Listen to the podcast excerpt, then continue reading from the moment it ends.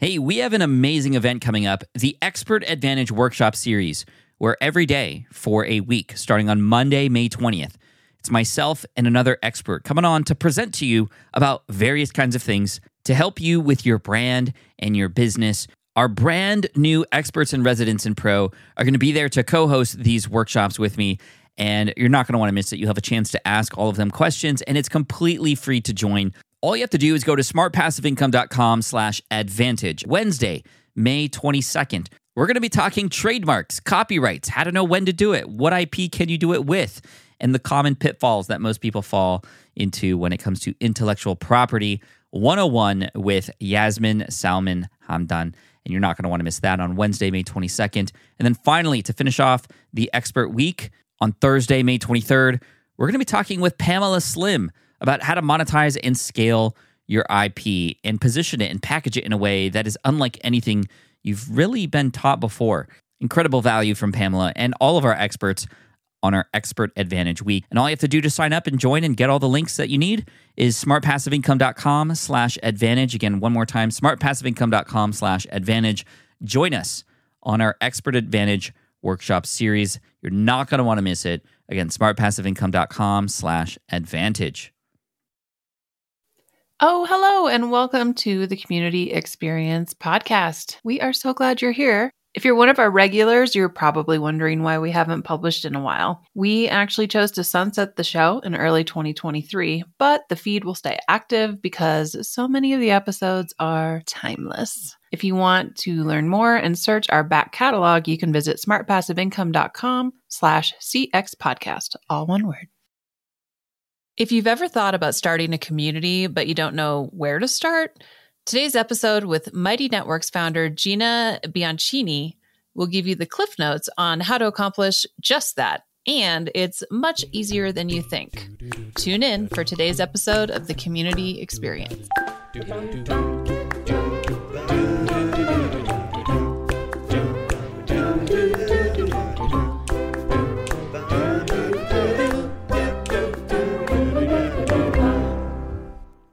Everyone, I am Jillian Benbow, co-host of The Community Experience with my co-host, Tony Bacigalupo. Oh, man, you just pronounced my last name so comfortably. It never gets old. Anybody who pronounces my name right, just a little extra respect.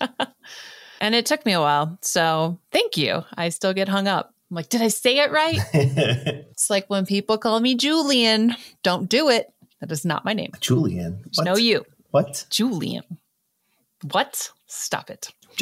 So yeah, we, we, did you just call me Julian? Gina, Gina Bianchini. Gina. Who is Gina? Founder and C E O of Mighty Networks, which is the boss lady. Yeah. I mean, it is, you know, social platforms, community platforms is something that has been uh, under development in the internet world for a long time. And I feel like it's one of those things that took like twenty years to arrive. She was formerly the C E O of Ning. If you remember Ning from a little while back, uh, that was also a, like a roll your own community platform.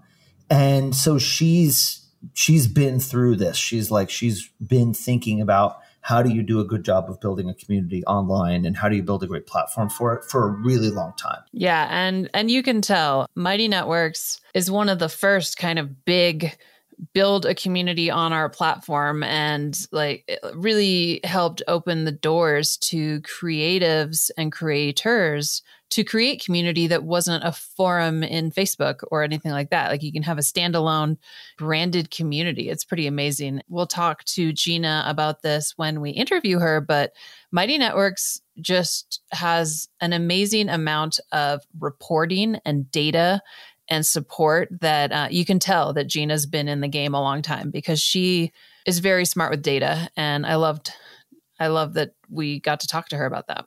Part of that data has helped inform them on what it really takes to launch a successful community. And you may be surprised at the the low barrier of entry. You don't need a ton of people to start a smart and sustainable community. And we will talk to Gina about that and more on today's episode.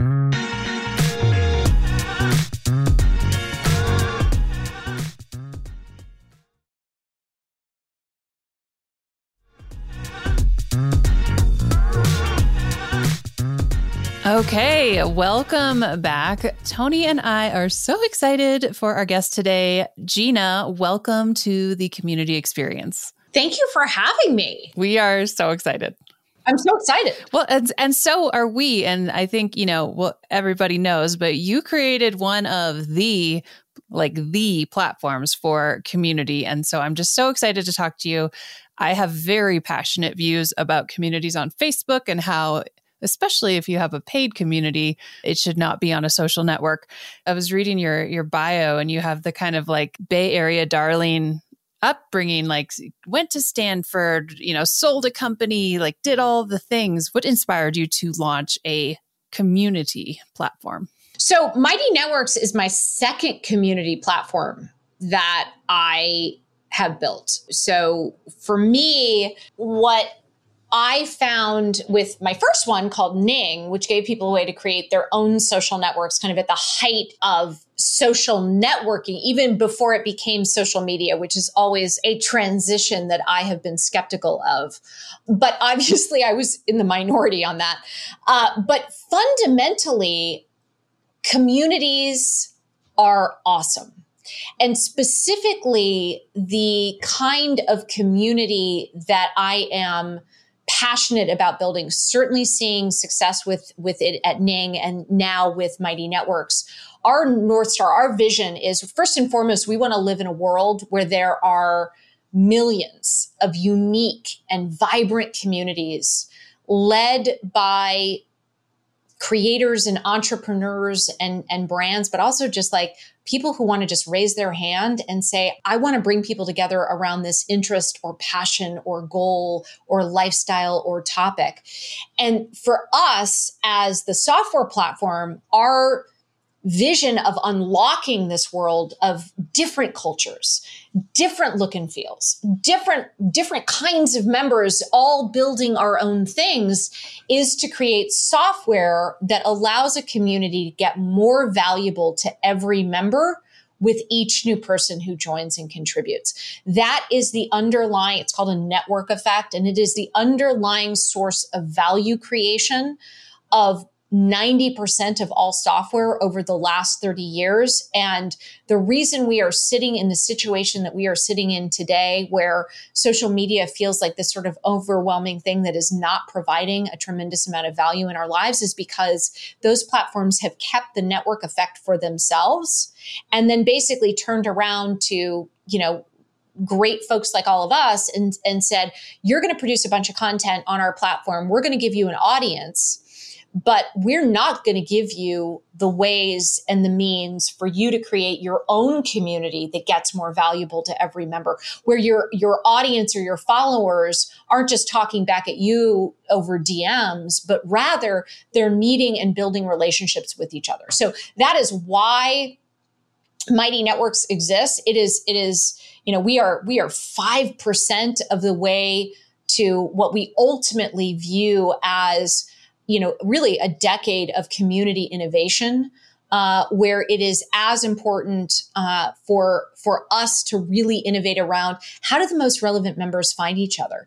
You know, how do they break the ice? How how are they coming back for the most valuable, not not just valuable conversations, but in a way that they can look around and and see, wait a second, I'm surrounded by people similar to just this conversation, you know, with both of you, where it's like, I'm surrounded by people who care about the same things that I do. And we just met.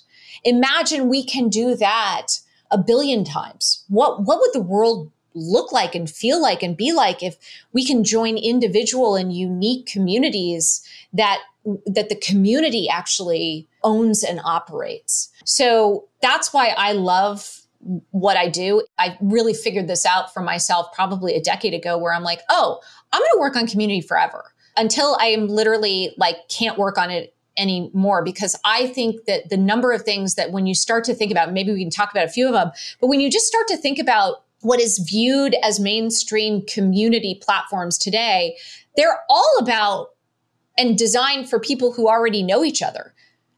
None of them are designed for pe- for actually meeting and building relationships. And somebody is going to be like, well, I don't know about that. I made a friend on a Facebook group, or I was able to do this. Sure, you can kind of work your way around that, but imagine a platform. And this is certainly our vision with, with Mighty, and why we have members near you, members like you, members who care about the same topics, members who are taking the same course with you, members who are in the same, you know, more exclusive or focused membership group within a Mighty network.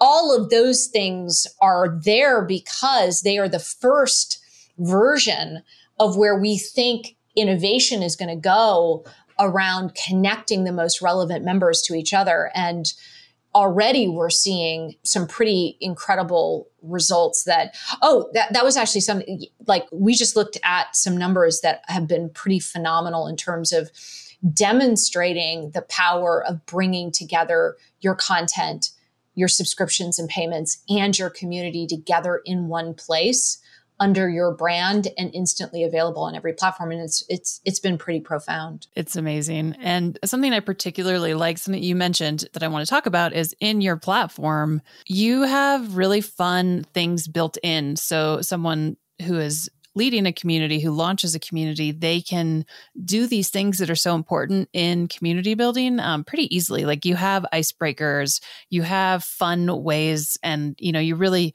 you really make it easy for someone to create a fun post, if you will.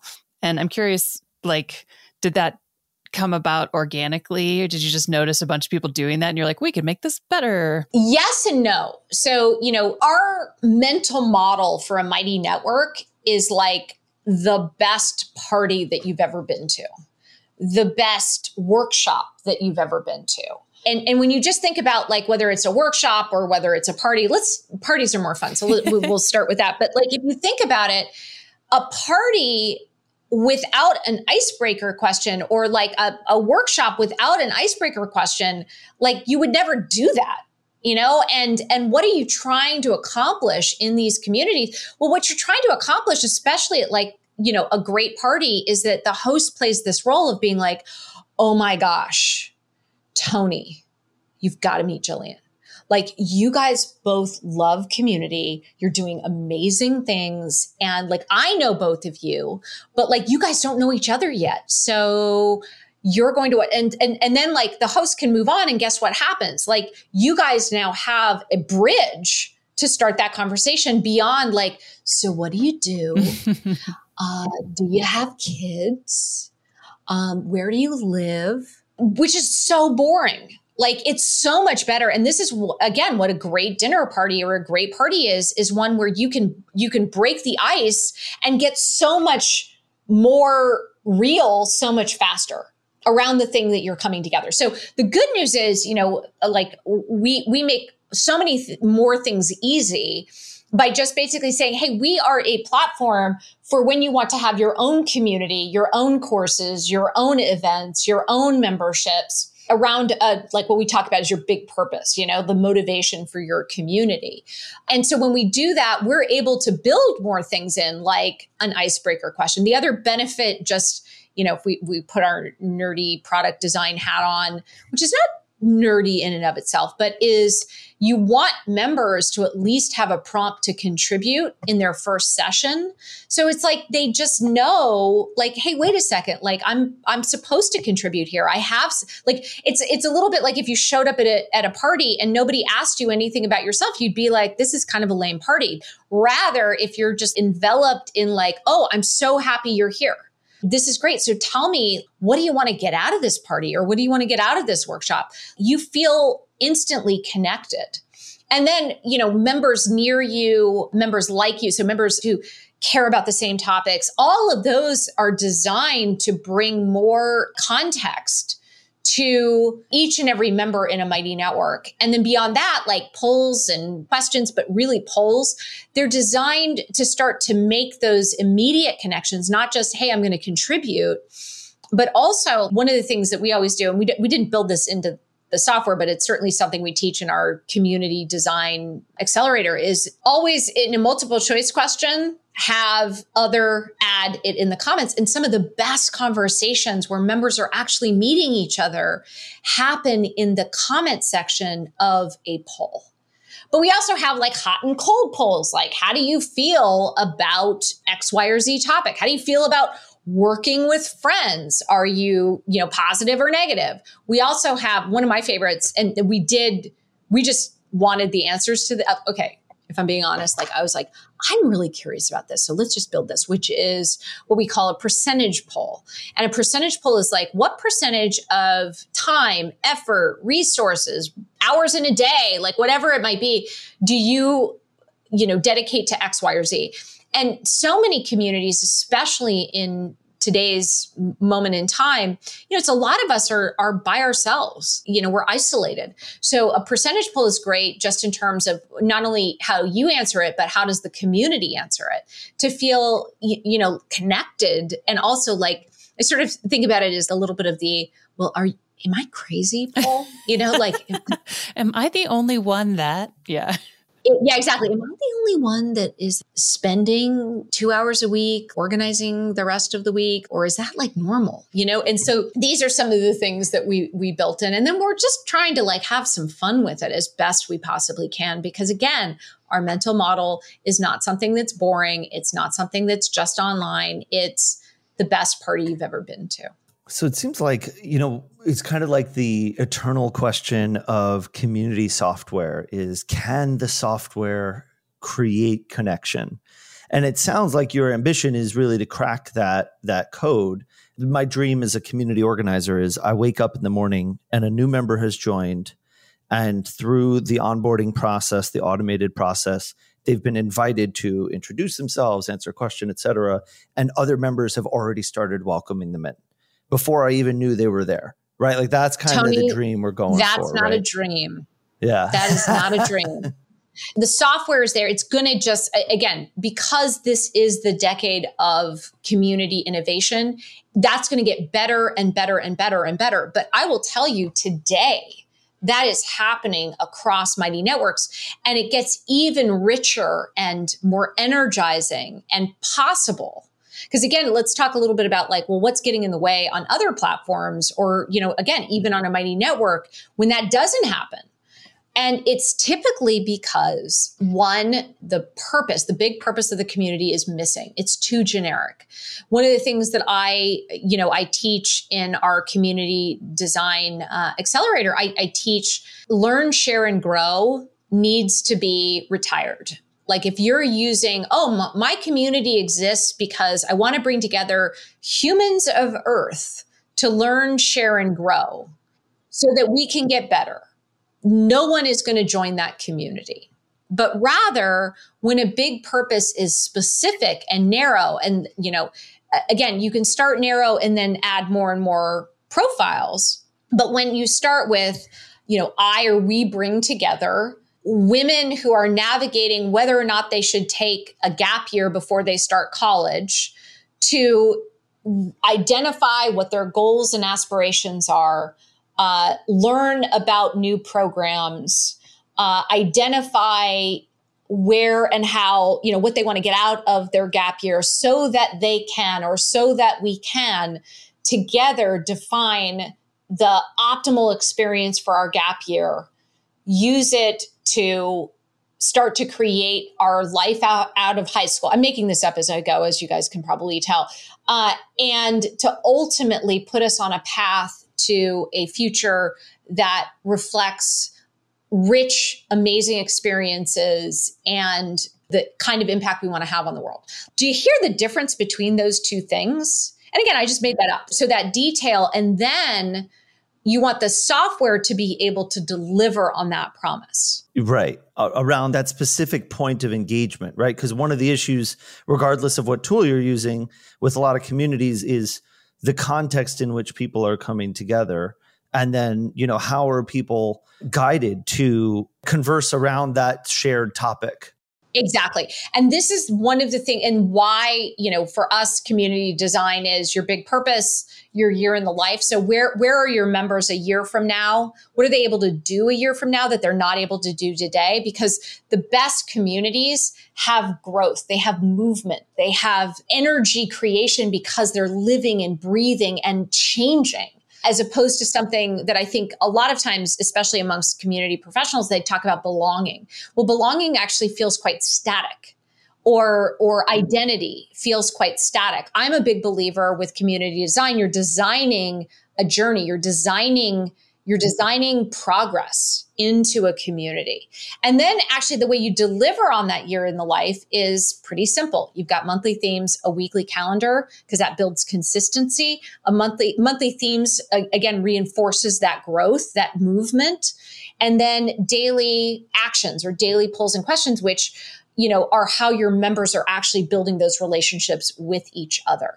So when you think about the opportunity, you know, you, you can do what I just described in each one of those pieces of community design with two tin cans and a piece of string. People are going to do this, but it just, you know, platforms can make it harder or easier. And we hope that Mighty Networks makes it easier. The one other thing that I will add, when people think about it in, in this regard, it really helps conceptualize creating a community, which is in two thousand twenty plus, most people have been moving so fast and they're excited about a new community. You know, so that that myth that it's like, oh, well, people are too busy for something new. Like they don't want another login. They absolutely want another login. They don't necessarily want seventeen new logins where you're with your one idea, sending them to one platform for courses, another platform for community, another platform for payments, another platform for events. But they will, like, if you can create, again, a network effect, something that is really valuable, that's immersive, they're absolutely willing and excited to sign up for that. But when they do, why we're so explicit about monthly themes, a weekly calendar, and daily actions is because people show up and they're like, what's the culture here? If I D M people, is that, am I going to be viewed as a spammer? If the host of the community or the organizer asks a question of like, hey guys, what do you think? Am I supposed to answer in like four paragraphs or like a, a thumbs up? I don't know. Like, am I supposed to add memes? Am I not supposed to add memes? And people aren't too busy to join a new community, but they want you to tell them what the culture and the norms are of that community. And that is why we really sort of packaged up community design, because it gives any host of a community, we call folks on, on Mighty Networks hosts that are running a community, it gives hosts the ability to define, this is what we do here together. Again, I think the whole notion that you start with rules, like the community guidelines, and they're typically so negative. It's like, don't spam, don't do this, like, don't be a jerk. It's like, what if we started, and this is why we build community design plans, and like, with what are we doing here together? What's the awesomeness that you're going to get from this community? And instead of focusing in on all the things you, that are the guidelines of what you can't do, what if What if, and also we've seen this work really well, what if the guidelines are, here's the best, like, you know what, when I ask a question, don't write four paragraphs because like, you don't have time for that. But you know what else? I'm not going to like share a bunch of links that have, that like expect you to go read four hours worth of articles and then come back here and comment. I'm going to like ask a nice poll, or I'm going to like, we're going to go live together, or whatever those things might be, but they're all designed to build that culture. By the way, I realize that I'm just like totally, you guys have found a topic I care about. And I love this because I've been, I, I think I might've taken like one breath in like sharing all of that. If this episode is just all you talking without stopping for a breath, I think honestly, it's going to be a win. We'll give you a chance to take a breath and, uh, and have a sip of water too. I think there's so much that's important in what you're saying in terms of the onboarding process and how people make their relationship to a community, right? And there's, and, and it depends a lot on what kind of community you're building. If you're building a community of just like sharing, you know, dog memes or something, maybe I'll go out of my way to log into a different website for that. But maybe that makes sense just as a Facebook group or like a hashtag or something, right? Something that's passive. But if people are doing something important, nobody ever joins a community because they want everything to stay the same, right? Like people join for a reason. And if they're going to join a community where there's some kind of meaningful purpose behind it, then if you give them an expectation that, hey, come here, and by going out of your way to come here, you're going to enter into a space where this better life that you're seeking in whatever way it is will become more possible. And here's what we expect of you. Like when you catch people in the right context, the right mindset, they will absolutely jump through a lot of hoops to do that. We have the data to back this up. So first of all, when we think about and, and talk about that big purpose, that motivation for a community, so it's, it's it's a very simple sentence. It's who you bring together, like we bring together, and then who you're bringing together to, what you're going to do together. And, and, and like we've got We've got lots of examples of like how to go deeper than learn, share, and grow so that we can. What are the what are the results and transformation that a member wants to have in their lives and have not been able to get on their own? So we talk about, you know, bringing communities together to master something interesting or important to them, to be able to deliver to members results and transformation they're not able to get on their own. It was just really striking to me. One day I was scrolling through Instagram and the number of serums and gadgets and powders and clothes that are all promising results and transformation. And I had this moment, I was like, actually, all of that is B S. The thing that you want, if you want to actually get results and transformation in your life, is join a community. And by the way, that's not read some comments, or it's not pay for a course. It's the combination of content and community and action and doing things and taking on new challenges that ultimately get any of us the results and transformation that we want in our lives. But what a community does that I think is super cool is we know that completion rates on online courses are not high, which is an understatement. What a community actually gives you beyond videos and P D Fs is all of the stories and experiences, and not just stories and experiences of the past, but of the present. So I, I, you know, simple example of like, if you are trying to do couch to five K and you wake up and it's cold out and you were like, oh my God, I'm totally going to go running at six thirty this morning. And it's dark and it's like, okay, well, maybe I'll wait till it gets light. And you look at your phone and you see a bunch of notifications where people are like, I totally didn't want to get up this morning. It was super cold and I was tired, but I got up and I did it. And let's say you're in California and that just happened across all the other time zones. What are you going to do? What are you going to do? Absolutely. Go run. You're probably going to get up and do it. You're like, okay, fine. So I think about the, what really changes people's lives is the, okay, but fine, I'll uh, fine. I'll go do it. I'll build that new practice. So just the data, we see people pay for the promise of results and transformation. We also see that people pay attention to what they pay for. What happens if you pay attention to what you pay for? You're probably more likely to do the things. What happens when you do the things? You change habits, you change practices, you build new identity that comes out of those new practices and habits, or you create an identity where it's like, of course you wouldn't not get up and run even when it's cold, or like you don't want to, or you're just not feeling right. Which again, I'm not suggesting that you should go running if you're not feeling right. But you'll, if you know you're going to feel better, like you do it long enough, you're more likely to stick with it. Well, guess what happens then? You've achieved results and transformation in your life. What typically happens when people achieve results and transformation in their lives? They typically talk about it. So that means great testimonials. It also means, hey, like you should check out this community that I've joined. And then, especially if you've charged for it, as opposed to it being free, more people are getting better results. You also then have the resources to make your community better, like build more programs, build more workshops, and also potentially even advertise and get more people in. So now you've created this, this flywheel where charging leads to better results. Better results leads to more people. More people leads to more resources.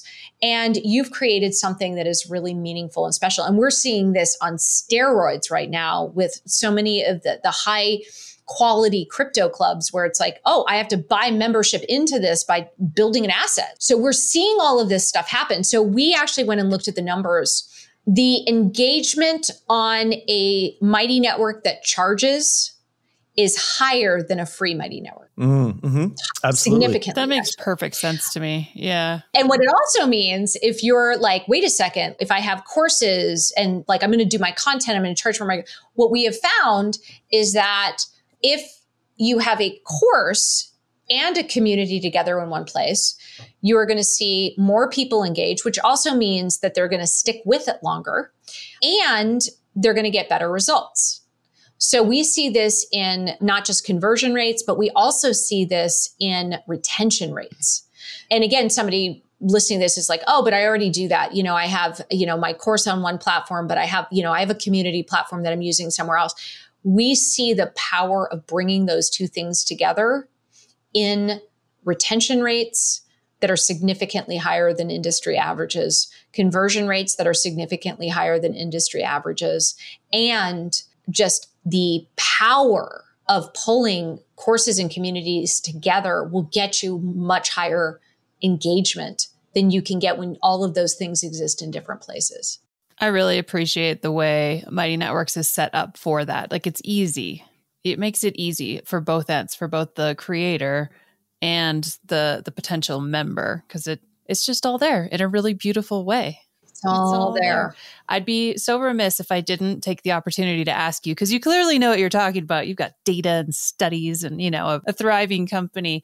So if you're thinking about the little guy, you know, that's, you know, maybe a solopreneur, somebody, a, a creator that's trying to get their stuff off the ground and they're not seeing the beautiful engagement and things, like, do you have like some tips just for the the average community builder to help Just yes. improve their community? Yeah, yeah, yeah. So I have two answers to that, or two observations. So number one, for any community builder in this moment, there's this sense of all the prerequisites to creating a successful community. So it's like, oh, well, I first have to like go build an audience. Or I heard somebody say this to me the other day where they were like, oh, well, first I'm going to go build a marketplace. And then after I have a marketplace, I'm going to have a community. I've seen even some people like talk about this as like, like experts where they're like, first you have to go get like one hundred thousand people to follow you on Twitter or Instagram. And I'm sitting there, I'm like, yeesh, yeesh, I'm not going to do that. And here's, again, let me come back to, to the data. We see successful, sustainable and paid communities on Mighty Networks at roughly thirty people. Ooh. Some are actually less than that. Amazing. So here's the thing I know to be true. The only prerequisite you need is to start with your first ten people. And if you can bring those people together, and you, and, and also, by the way, the average price point for the most successful communities or memberships or courses is on a monthly fee, twenty-five dollars to fifty dollars per month. So this is not like the cup of coffee from Starbucks, or roughly five hundred dollars for sort of a, a single payment. You can actually create a valuable program with ten people, and a community is sustainable at roughly thirty people. So all that other noise, I have to go build an audience, I have to go launch a course, I have to do all of these things before I can have a community, it's just not true. So then the second piece is that for the person that's gone for it, they're doing their thing, and it's just the, the engagement is not what they what they want. Here are the things that typically have happened when that's the case. I love this part because I feel like like one of those plastic surgeons that show up after somebody else is like sort of the messed botched, it up a little bit. Yeah, the botched the surgeon. Botched. Okay. But, but here, here's what I know to be true. So it's typically you don't have a clear big purpose. It's too generic. It's too general. And that typically happens when people are like, oh, but my topic is relevant to all of humankind. Well, that might be true, but not all of humankind wants to meet and build relationships with each other. So you are much better off starting with a narrow profile. So the value of your community isn't just what are you going to learn, share, and grow together, which again, as we all know, we're never using those terms again, but rather looking at who are you bringing together, and the narrower, the more effective. The narrower your ideal member, the easier it is to make it very clear to them what you're going to do together and the benefits or rewards for doing that together. When in doubt, go back to that and really understand, is my big purpose too generic? Have I been too afraid to niche down or too afraid to narrow my focus to start? Because I don't want those to be the only people that I serve with my community. You won't. You just need to start somewhere narrower. And then the third mistake that I see is in a lack of consistency. And that's why we're huge believers in the weekly calendar. So this idea of like on Tuesdays at nine a.m., we go live. On Thursdays at four p.m., we go live. On Tuesdays, we have a new topic that we'll introduce. On Fridays, we do an interview, a live interview with X, Y, or Z kind of of person. We have a weekly challenge. So on Mondays, we introduce the weekly challenge. By Friday, you've posted the results of your weekly challenge. So some kind of consistency, especially when you're getting off the ground. And consistency in a weekly calendar is as important for you as a host as it is for your members. Everyone is building a new habit. If you're just showing up and you're like, oh, shoot, I haven't posted in a while and there's no activity, and you're all freaked out about it, you're much better off stopping at that moment. And instead of like throwing up a link to an article and being like, hey, guys, what do you think?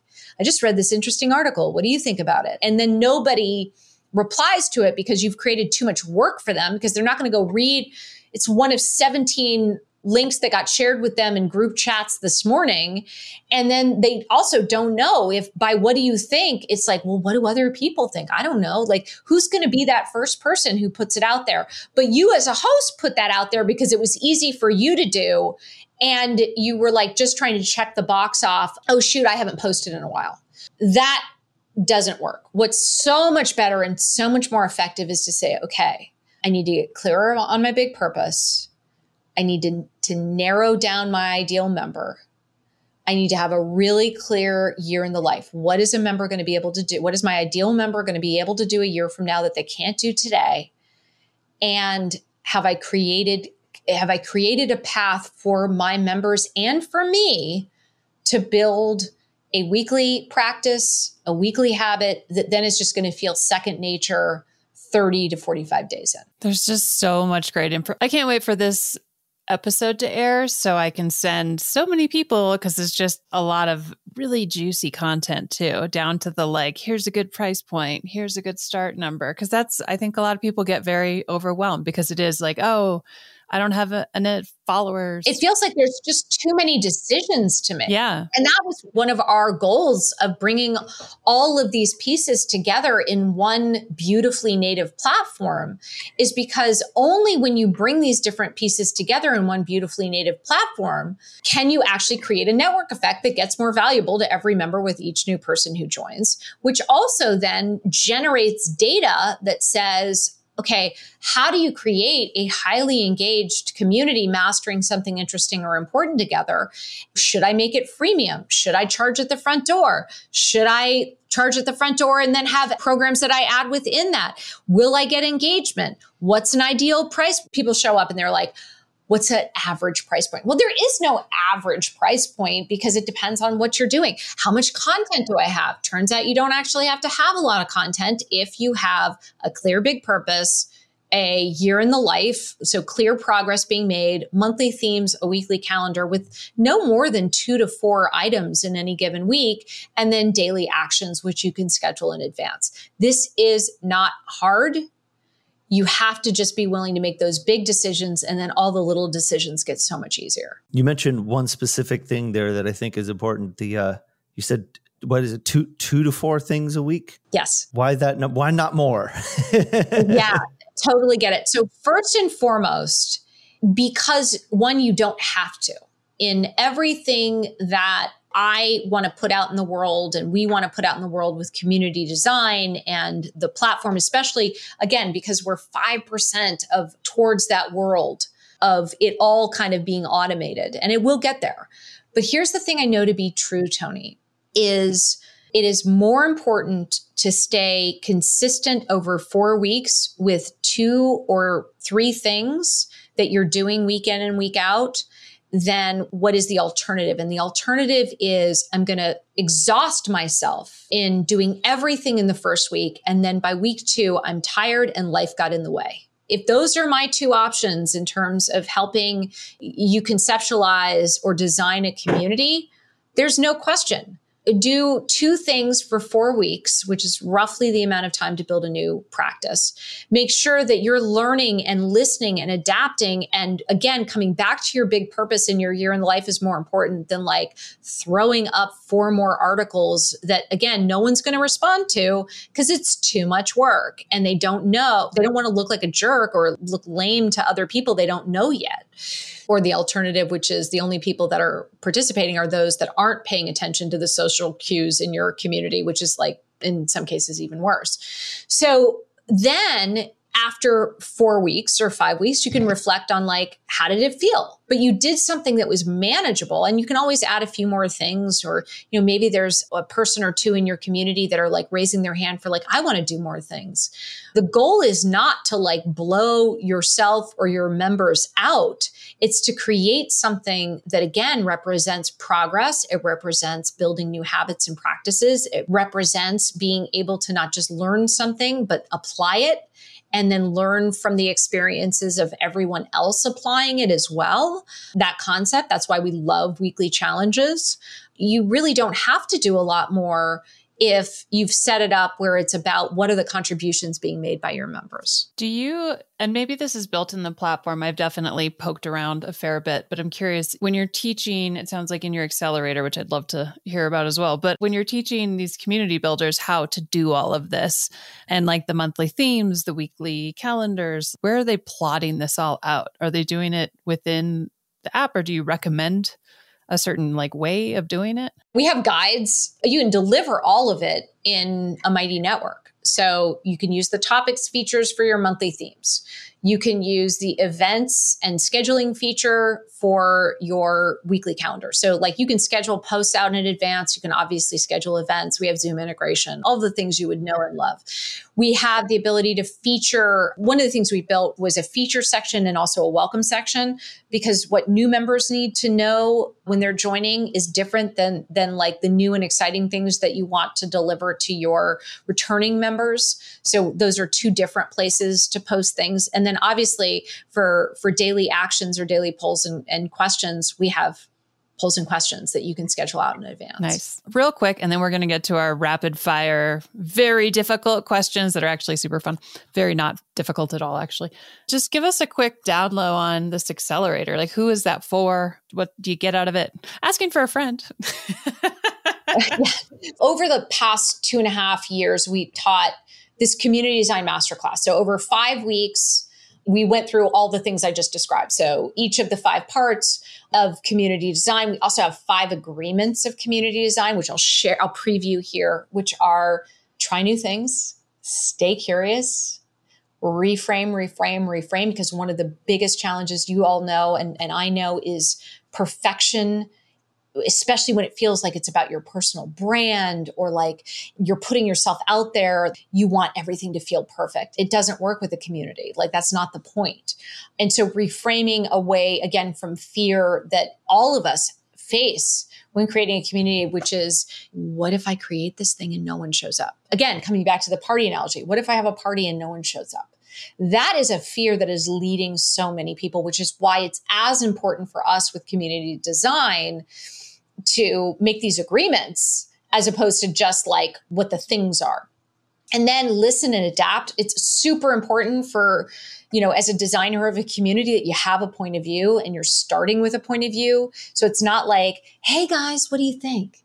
I don't know. Why don't we talk about what you think? But you instead you put something out there and you listen and adapt. And then lastly, trusting the process, because there is a method, you know, method to the madness. So what we what we learned in in running this community design masterclass with individual cohorts, having over five thousand people go through it, is that what folks wanted was to be able to go through those five parts, make those five agreements, but then stay with, like be in one place. so that there was all, not, not that you can't go back to the content. You could go back to the content in, in these cohorts. But what we found is there's almost this evolution from the static evergreen record only plus a random Facebook group, which I think is sort of the V one of online courses, to now it seems like there's like this V two of like cohorts, which are great. I love cohorts. But we've actually moved on to what I believe is phase three, which is a community-based course, which says the course content is there and you want to leave and come back, leave and come back. But what's more important is that as new people come in, they can see what more experienced people are doing, and more experienced people, if they want to get a refresh on your big purpose, they could do it with new people. And so that's what we launched in the Community Design Accelerator. So this is an always on community. It is our own private community for folks that are going through not just the community design curriculum or, or masterclass, but then also, you know, applying it and refreshing it. And then also the other piece that we heard a lot of feedback on was, this is amazing, and I want to get really specific in terms of how I can apply it to my Mighty Network. And we had originally launched Community Design as like, and we're not trying to pump up Mighty Networks in here. And what we actually found was like, people wanted us to pump up Mighty Networks in here. So the accelerator is really about, how do you apply community design to Mighty? And then how do we have co-working hours? And how do we do office hours? And how do we take what is, you know, again, these weekly challenges and really turn them into how our hosts are meeting and building relationships with each other, which was happening in the in the cohorted version. But this community version, I think, is even already, we're seeing more energy, more excitement, more people getting more out of the material. And then the other piece of it that I think matters is that, again, we have the data. So sharing price points, sharing the fact of the matter is we we thought that freemium models were more effective. They're not. It turns out there's a higher conversion rate and more activity when you actually just charge for the front door of a community with courses in it, or charge for the front door of a community plus courses and then add on additional payments for courses or community, like, you know, specific memberships or specific programs within a paid community or a paid Mighty Network. All a big surprise to us. So there, there is, there's all sorts of interesting things to do. Gotta love data. Awesome. Well, this has just been amazing. I wish we had two more hours, but for all our sake, Tony is going to take you into our rapid fire. Fantastic. All right, Gina. So I'm going to ask you a few questions. Just throw me whatever answer pops into your head first. It's going to go all over the place. First and foremost, we're going straight to your childhood. What did you want to be when you grew up? I wanted to be a casino dealer, blackjack dealer, or a truck driver. Nice. Because I was really into the movie Smokey and the Bandit. Amazing. I love Absolutely it. Amazing. I once went to Tahoe and stood outside a casino and I was like, that looks like a cool job. Oh, and there, there was also an after school, there was an after school commercial regularly for like going to bartending school. And so that looked pretty sweet as well. I love it. I, I remember those kinds of commercials. Yeah, exactly. When you answered that amazing, unexpected answer, I thought like, man, there must be like a really long story behind it. And like, nope, it's a short story. It's a good story. And it's nice and short. Appreciate that. Okay. Community. This is a topic that we can talk about all day in different ways, but how do you define community? A community is a method for bringing people together to make and build relationships with each other in pursuit of mastering an interesting or important topic together. Great. I love it. I'm with you. Okay. We're going to talk bucket list, uh, something on your bucket list that you have done. Oh, that I have done. That, yeah. Yeah. Yeah. So I don't have kind of a formal bucket list. Something you would have put on your bucket list if you made one. Yeah. I would say that I took a trip one time where I went camping in France and rode my bike around, and that was rad. That's awesome. Love it. Love it. Love it. Something on your bucket list, or that would be on your bucket list if we were making it now, that you have not yet done. Reinvent how we think and execute communities, online and in the real world. So not ambitious at all. Godspeed to you. I'm, with, I'm with you, behind you. Let's talk about a book, book that you are just loving, that you want to shout from the rooftops is wonderful. Could be nonfiction, fiction, anything you want. Oh my gosh. You know, here's why I, I'm struggling to answer that question. I, you know, I will, I'll, I'll, I'll answer it and I'll tell you why I think it's hard. I thought the book Atomic Habits was excellent. And I think it is something that especially community designers, community organizers really have a great impact. And it's a great read. I will say the reason why it's harder for me to think like, oh my gosh, that book is I read all the time. Like, and as, as I've gotten older, I've become more of a reader than I was as a kid.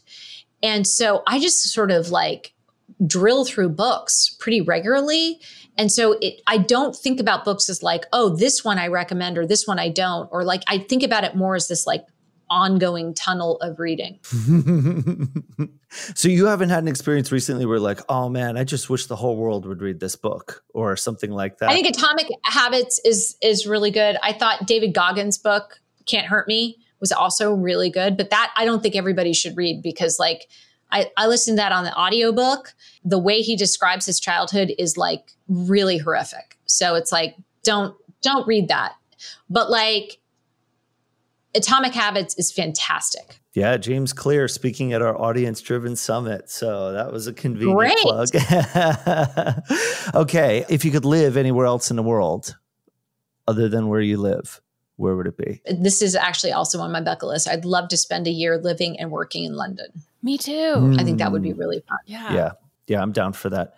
And then finally, otherwise, I'm, I'm a California girl. Like California, I love yeah, California. I'm with you. Okay. So last one, one of your previous answers could totally apply to this, but take, take whatever spin you want on it. How do you want to be remembered? Hopefully making a difference as we move from technology and software being a source of pain to a source of light, and to do it through changing how we think about and what's possible with software as it relates to joining, contributing, and growing communities. Source of pain to a source of light. That is your mic drop moment. Thank you, Gina, so much. Where do we find you on the internets? Where do we find you? Where do we find Mighty? Yeah, so mighty networks dot com. I actually spend probably more time in our Mighty community and our Community Design Accelerator, which you can find by searching Mighty Community. Probably the place I spend the most time outside of Mighty is on Twitter, and my handle is Gina B, because I was early. Don't you love that? Love it. Gina, thanks so much. It has been an absolute pleasure. Really appreciate you taking the time to hang with us. It's my pleasure. Thanks so much. Take care. Godspeed to you. Go help a billion people. Ah, we'll do ah. it. All right. And that was our conversation with Gina Bianchini of Mighty Networks. Tony, what'd you think? Yeah, well, first of all, I'm grateful that we had a chance to talk with her and that she came on the program. She is so articulate. You can tell that she has been in this game for a long time. She knows the notes to hit. She's probably one of the most quotable guests we've had so far. And what I love is that she's a C E O of a software platform whose focus is really on the engagement and having it be a, a, a quality experience for people from a community perspective, not just a technology perspective. And the technology that they're developing is technology specifically to improve engagement. And I think that that's something that it's refreshing to see. Yeah, I agree. And I also just, I mean, one, I just want to be besties immediately. But two, there's the hustle culture and, you know, all of these people always telling us like, you got to work hard and grind and blah, blah, blah. And I feel like Gina comes from a totally different place and has the data to back it up as to why she's right. And that just brings me so much joy for so many reasons. But it's less of the like, oh yeah, you have to have a six figure launch and blah, blah, blah. It's, it's none of that. And it's like, hey, you know, you can have a really great community with ten people in it. It's fine. Keeping in mind that scale is so helpful because you don't necessarily want to do something really big right away. So I think it's a great thing to remember. And I love hearing that from Gina, whose platform is one of the most robust ones out there. I mean, it supports courses and online events and local events and all of these things. And so you could have a pretty big, complicated, full-featured group in her platform, but she still advocates for starting small, which I respect. I love it. I absolutely love it. And something we talked about that I thought was just such a great thing is focusing on progress, like get started and progress. So it's that whole, you know, progress, not perfection. It's like, just start, just get started and build on it. And that is a great way to grow a really healthy community. Something else that I think is so important, and people people get nervous and cast a broad net for their community because it's like, well, the more people that I can attract in, the better. But you're doing your community a disservice with that. It's actually better to niche down and be incredibly specific, if you can be, if it warrants it, because those people that identify with that specific niche are going to connect on a level that is just magic, right? And I, I love that. And it, it goes very well with Pat's ethos of the riches are in the niches. And I mean, agree. Absolutely. And recognizing that what you're doing is going on a journey together, that you are not just joining a community because you want to hang out. You're joining a community because you want to make some kind of a change. You want to grow in some kind of a way. You know, people join a community for a reason. There's a reason that somebody joins when they do. If you lean into, well, what is this journey that people have come here to go on? Then that gives you a lot of ways to play with the kinds of engagements you can design, because you know that there's an aspiration and a higher purpose behind why everybody's in the room. And I think that'll help you to make more effective event programming. And we talked a little bit about having like a ringer event and, you know, being able to to just know that there's something that you're going to do that people are going to really actually want to show up for. If you can have even just one of those kinds of engagements, that's really going to make a huge difference in terms of your engagement and retention. So let's talk about this, because that's such a big concern for people launching a community is, I don't have time to be doing a ton of events. And the reality is less is more. And you are an event master. Oh. So what do you think as far as what's a, a pretty safe ringer event? If someone has a community out there and they're like, ooh, I want to do a ringer event, like what advice would you give is just like not knowing the specifics of the Yeah, community? I would. Not to put you on the spot, but. I appreciate that. I would say that it's always a safe bet to create some kind of opportunity for people to talk about the thing that brought them together and where they're at with it and where they're, I don't want to say struggling, but what kind of challenges that they're working on overcoming. So, you know, the basic format would be if you could put people in a room, matchmake them, one-on-one Zoom uh, breakout rooms, or I've been loving Gather Round as a platform, giving people a chance to get in a room together and talk one-on-one or in a small group, but one-on-one is cool too, about what is the thing that caused me to join this group? How does this relate to me personally? And what's my next step with it? It could be I'm a model train enthusiast and I joined because I'm working on developing my next model train set or whatever. But you can see how just giving people the right prompts for discussion will get them to open up in a way that is likely to create connection between people who, you know, have at least something in common. And so give them that vehicle to connect over what that thing they have in common is, and you're going to generate better connections. Such a pro. That's a that's a great idea. All right. Well, on that note, everyone go out and take Tony's advice and let us know what you do. What's your ringer event in your community, or what did you try? After listening to this episode, you can find us on Twitter at Team S P I, and we would love to hear you. And yeah, we'll see you next Tuesday. This has been the Community Experience. For more information on this episode, including links and show notes, head over to smartpassiveincome.com slash listen. You can learn more about Mighty Networks at mighty networks dot com and follow Gina on Twitter. Her handle is at Gina B. Our executive producer is Matt Gartland. Our series producers are David Grabowski and senior producer Sarah Jane Hess. Editing and sound design by Duncan Brown. Music by David Grabowski. See you next time.